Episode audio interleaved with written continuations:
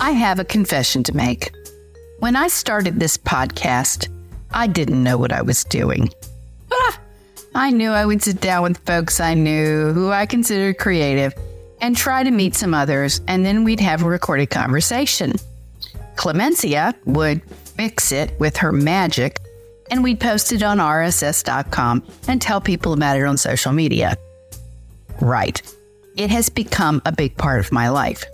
We haven't figured out the money-making part yet, but we're having a good time. And I'm meeting lots of people in and beyond the community where we started. Because of my conversation earlier with K B. Ballantyne, the poet, which is, by the way, the most listened to, I have been introduced to Kate Rudder of Narrative four. We will meet her today as well, and I think it will make a big difference in your life. Stay tuned.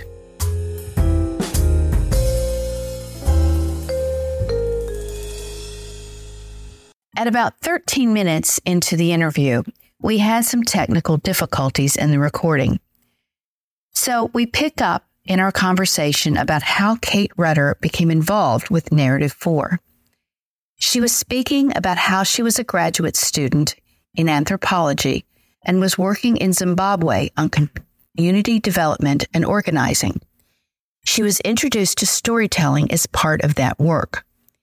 We had discussed the phenomenon of the Moth Hour, which you can listen to on National Public Radio. It is a program that originated when a native Georgian missed the storytelling he was used to in the South when he moved to New York, and he wanted to use storytelling to enhance connection. This clearly from for you from a really deep place of love of story, which I imagine as an English major, you know, that's it just goes with this territory. And but it also comes from a deep place of uh, concern for humans and the human condition and their their um, community and all that kind of thing. So it's uh, that's just a neat intersection of those things coming together. And um, you found it and it found you. Narrative four. So. And now you're in Chattanooga again, and I've been looking at the the website, and what I thought was interesting, I'm going to assume that the four refers to the fact that there's four steps, right, in the in the process that, that in a story exchange you all go through. So is that correct? And what are those things?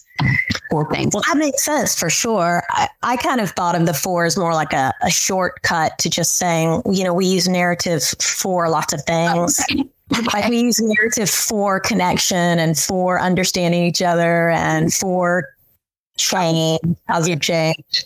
But it is a number. So, yeah, we can talk about the the four parts of the story exchange. I like that. Yeah. So I I'll say that, you know, in getting to know Narrative four, I participated in it, you know, as as just a regular participant and then as a facilitator.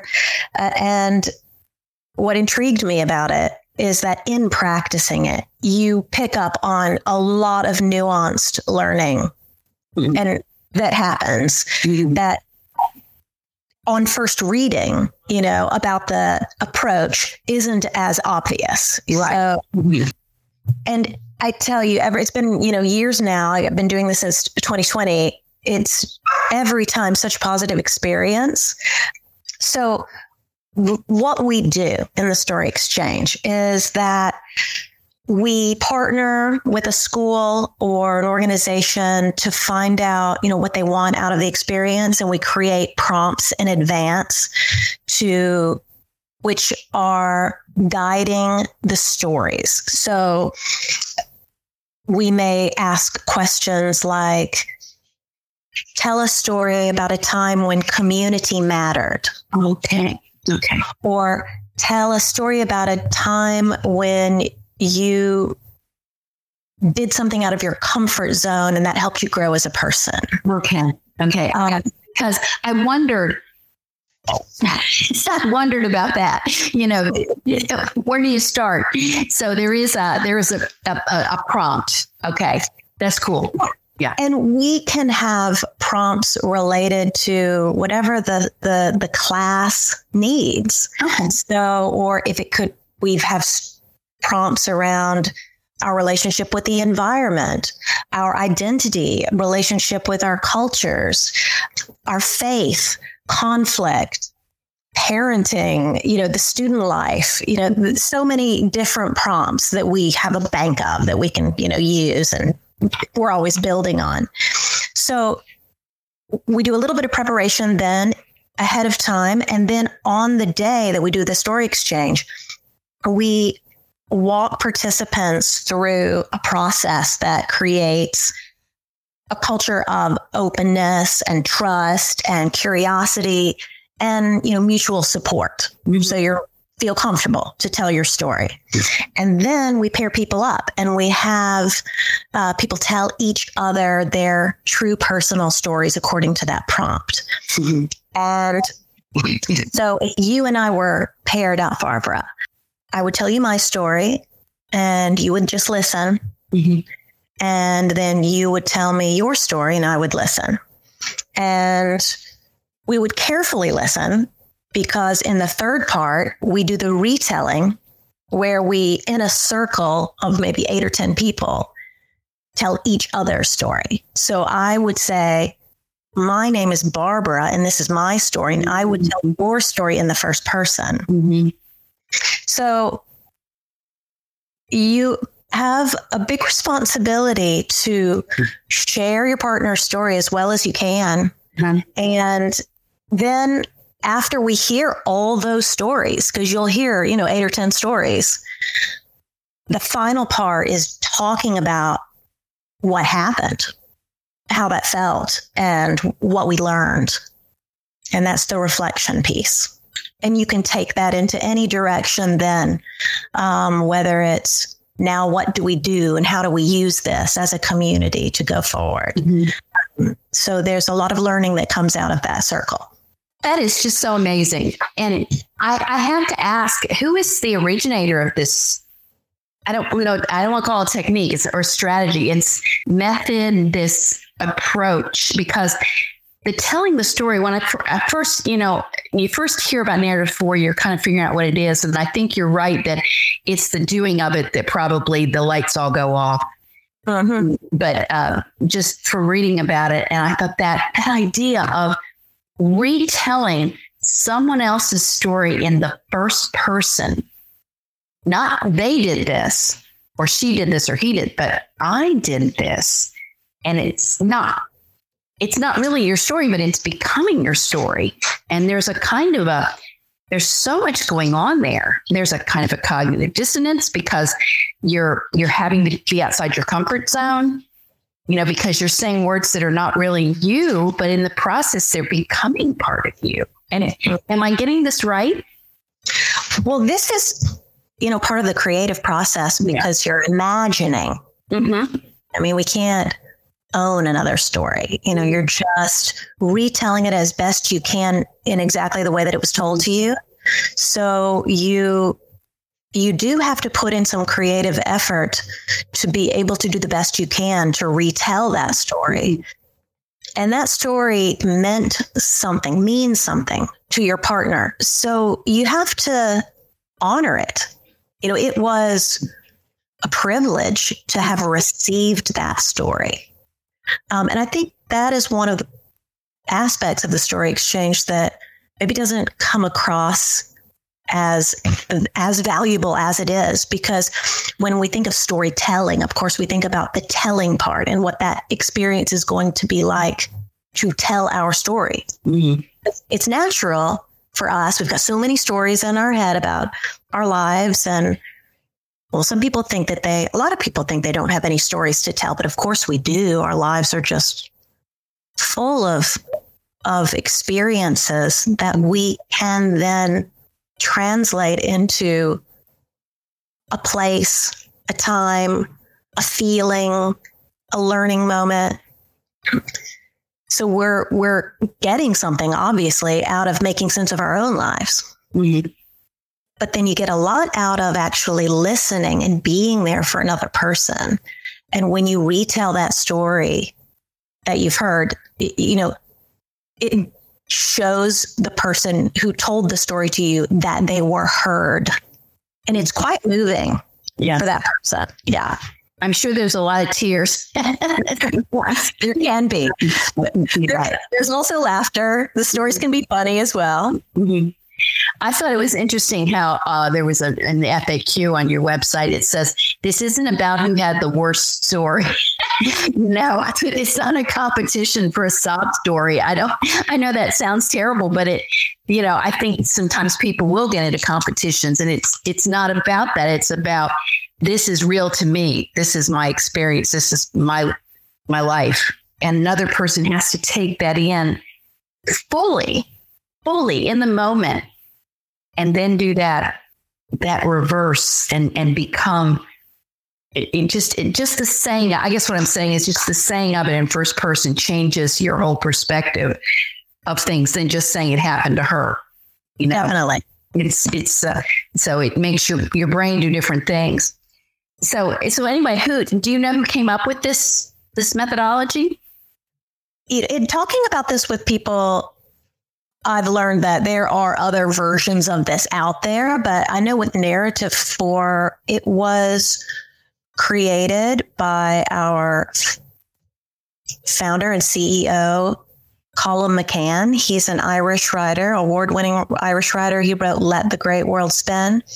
Oh. He and some other founding artists um, got together with educators um, ten years ago, and believing that connecting through story was a powerful experience and an agent for change. And so they they wanted to to, to bring that, especially to young people in schools. And so they came up with this process, this tool. So um, how long does a story exchange usually and, and take? I mean, and I guess what I'm thinking is, like, if you do it as a school, are you going to have different rooms where those ten people are located, and then they do their thing, do uh, their their process? Do they ever come all together and talk about it afterwards? We can do this in lots of ways. It's a very flexible tool. Okay. And so we have advisors that make a plan with teachers based on how much time they have, how many students they have, what age their students are, what the class content is, and we design it according to that structure. We can help you with that. So but even a STEM class can do it. Absolutely. Yes. STEM classes have done it, and math classes and science classes. And um, if the circle gets very big, of course, it's going to take a long time to hear all those stories, and people can get tired. So you can break into smaller groups. We've even done, you know, mini story exchanges, like where there's just, you know, four people in a circle, if you have such limited time that you can only listen to that many stories. Mm-hmm. So it's, it's ideally, you know, you don't want the, the circle, like, is best when it's between six and twelve people. Mm-hmm. And that gives people enough time to really talk about it. Mm-hmm. After the storytelling as well.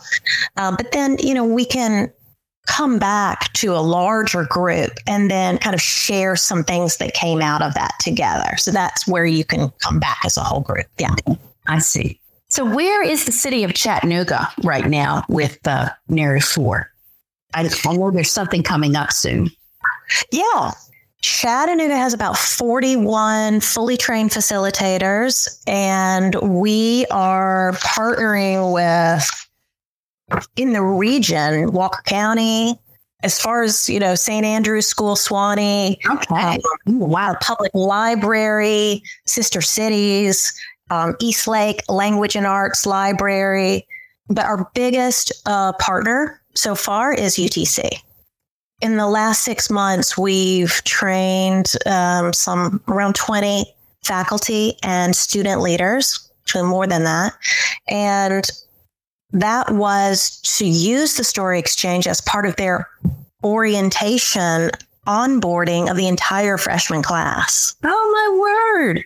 So they had a record-breaking number of students this year join U T C, over two thousand students in the freshman mm-hmm. class. Mm-hmm. And they come for a couple of days in the summer to just learn a little bit about the college before they move in.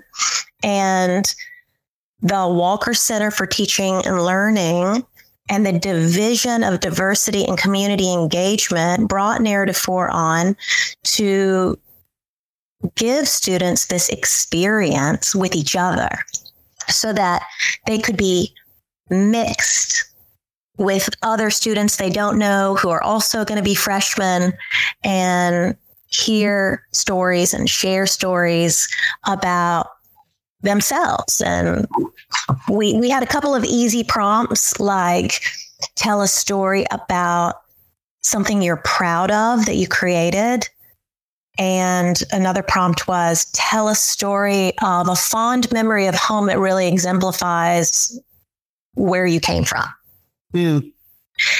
And this was really positively received by the incoming students who, yeah. you know, at that time may not have been having any conversations with the kids they were walking around with from one session to the next. And here they got to really know more about each other and see the value of college and meeting people from different walks of life and what they can learn from each other. Wow. That is so neat. I, I would, I work a lot with college freshmen, and I can see how powerful that would be, especially for those coming to a, a residential situation. My college is primarily a commuter, but that wouldn't matter because we're still very diverse. And I'm not sure that we always are able in class because we're so busy with everything else to to, to get that diversity at a deeper level of what that experience means. We have a Um, about a third to forty percent Hispanic population at Dalton State. I, I teach public speaking, so I do give them a, an opportunity to to tell their story, uh, tell stories about their family. And uh, it's just interesting to hear them talk, especially when it's an immigration situation. It's very interesting. So that's that is so neat. Listeners, I love doing this podcast. I hope deeply that you also enjoy listening. As we bring this content free of charge, I have some requests that will help it continue. We have exceeded two thousand listens for the twenty-four yes and thirty episodes. That doesn't include the YouTube listens. And none of it would have happened without Clemencia Villafuerte, our producer. I have to say that. I depend on her a great deal. In some ways, that number's great because I don't do much advertising or promotion. I depend on listeners to repost on social media and for the guests to post the links on their websites. On the other hand, it's really pretty low as the podcast world goes. Really, really low. So I can't monetize it, at least not yet. That's good and bad. You all don't have to listen to random commercials about uh, who knows what. Yay! And I don't have any financial help. Boo. So here are the asks as the trendy people say now. I'm not sure what was wrong with the word requests, but number one, keep telling folks about this podcast. Even if it's just one that you particularly cared for, tell them about that one and they might get listen- interested in the others. Of course, keep listening.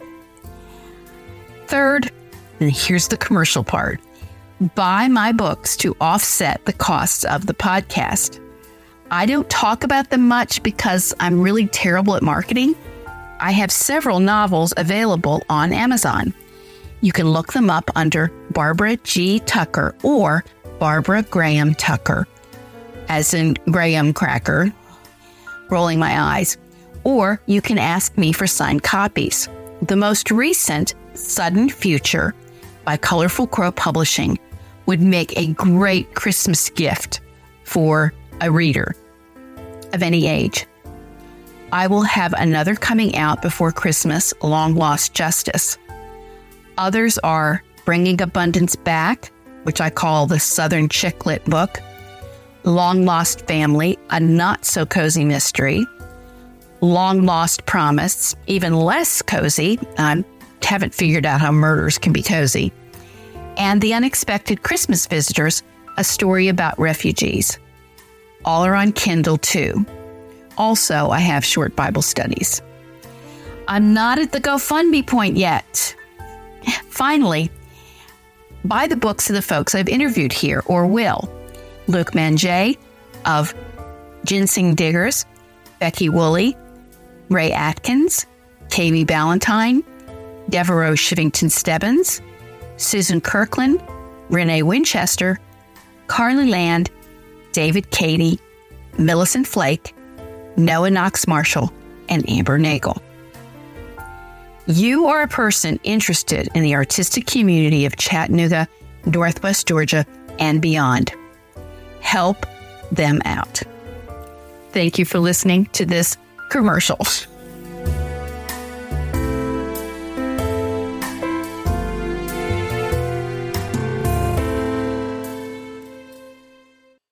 If somebody wanted to get involved with Narrative four, what would be the first step? They can go to our website, okay, which is narrative and then the number four. Yes. Dot com. Or they can email me, okay. um, Kate at narrative four dot com. Okay. K A T E. Yes. At narrative four dot com. Okay. Yeah.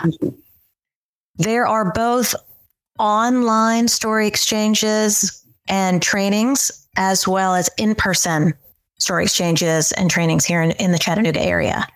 Um, and my job is to just make that happen, to organize it. And we're going to have story exchanges at the end of this month on the twenty-third at U T C and probably later in the week, because our founder and president, Colum McCann, as well as another founding artist, Ishmael Bea, who w- wrote about his experience as a child soldier in Sierra Leone. They're both award-winning authors who are devoted to the mission of Narrative four, and they're coming to Chattanooga to speak with local writers, Sybil Baker and Christian Collier, um, in front of an audience that in the event is free and open to the public mm-hmm. on Tuesday, October twenty-fourth. At, the doors open at six thirty and the event starts at seven. So we're going to have a number of activities, you know, around that where the authors will meet with students um, and we'll try to get some interviews in with them. But we will host story exchanges as well. So if anyone's interested in participating in one, we'll probably have one at U T C and another one um, with one of our partners in the community. And those will be free. They take about two and a half hours, the story exchange, and it is step one to becoming a facilitator. So if people do want to take this into their work, then they can join a three hour session later in the week mm-hmm. to finish the training. And then they become part of our network, part of our family. And we've got a lot of learning resources online once you become a facilitator that you can use to bring it into your work, whether it's in a classroom or in your organization. And you get the support of the Narrative four advisor as well. Mm-hmm. That's fascinating. Where uh, you said it's at U T C. Uh, where? What location at U T C do you know? Oh, yeah. The event in the evening on October twenty-fourth will be at the University Center Auditorium. And there's free parking. Oh, that's good. Yeah. There's a there's a guest parking garage, a visitor parking garage right across from the University Center. Mm-hmm.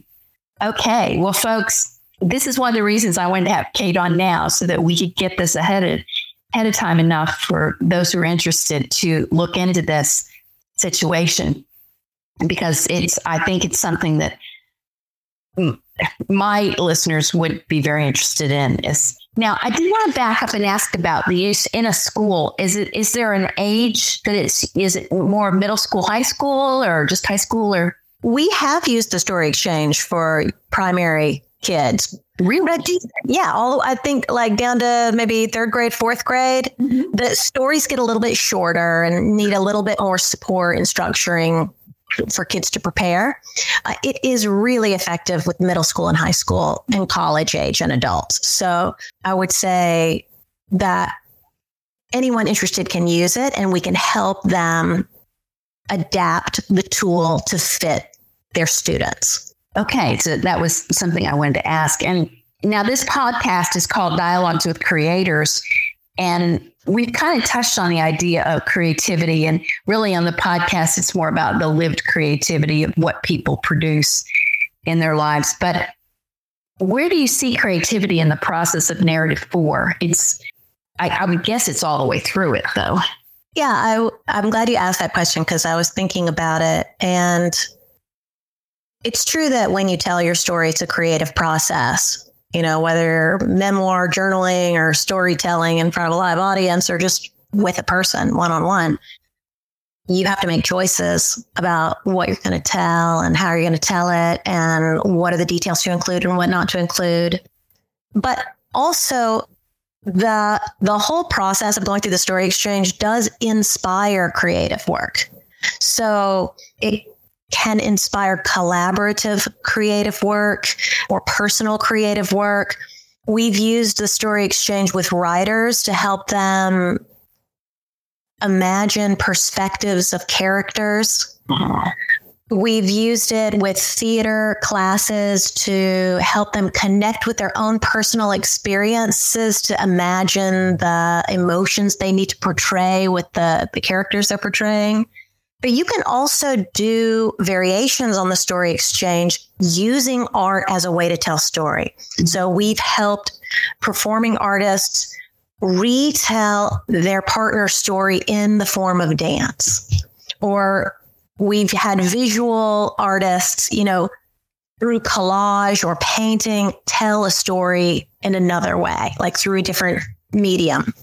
So there are lots of ways that we can get to compassion, connection, perspective, understanding, and community through this effort of listening and retelling. And we can do that in different ways.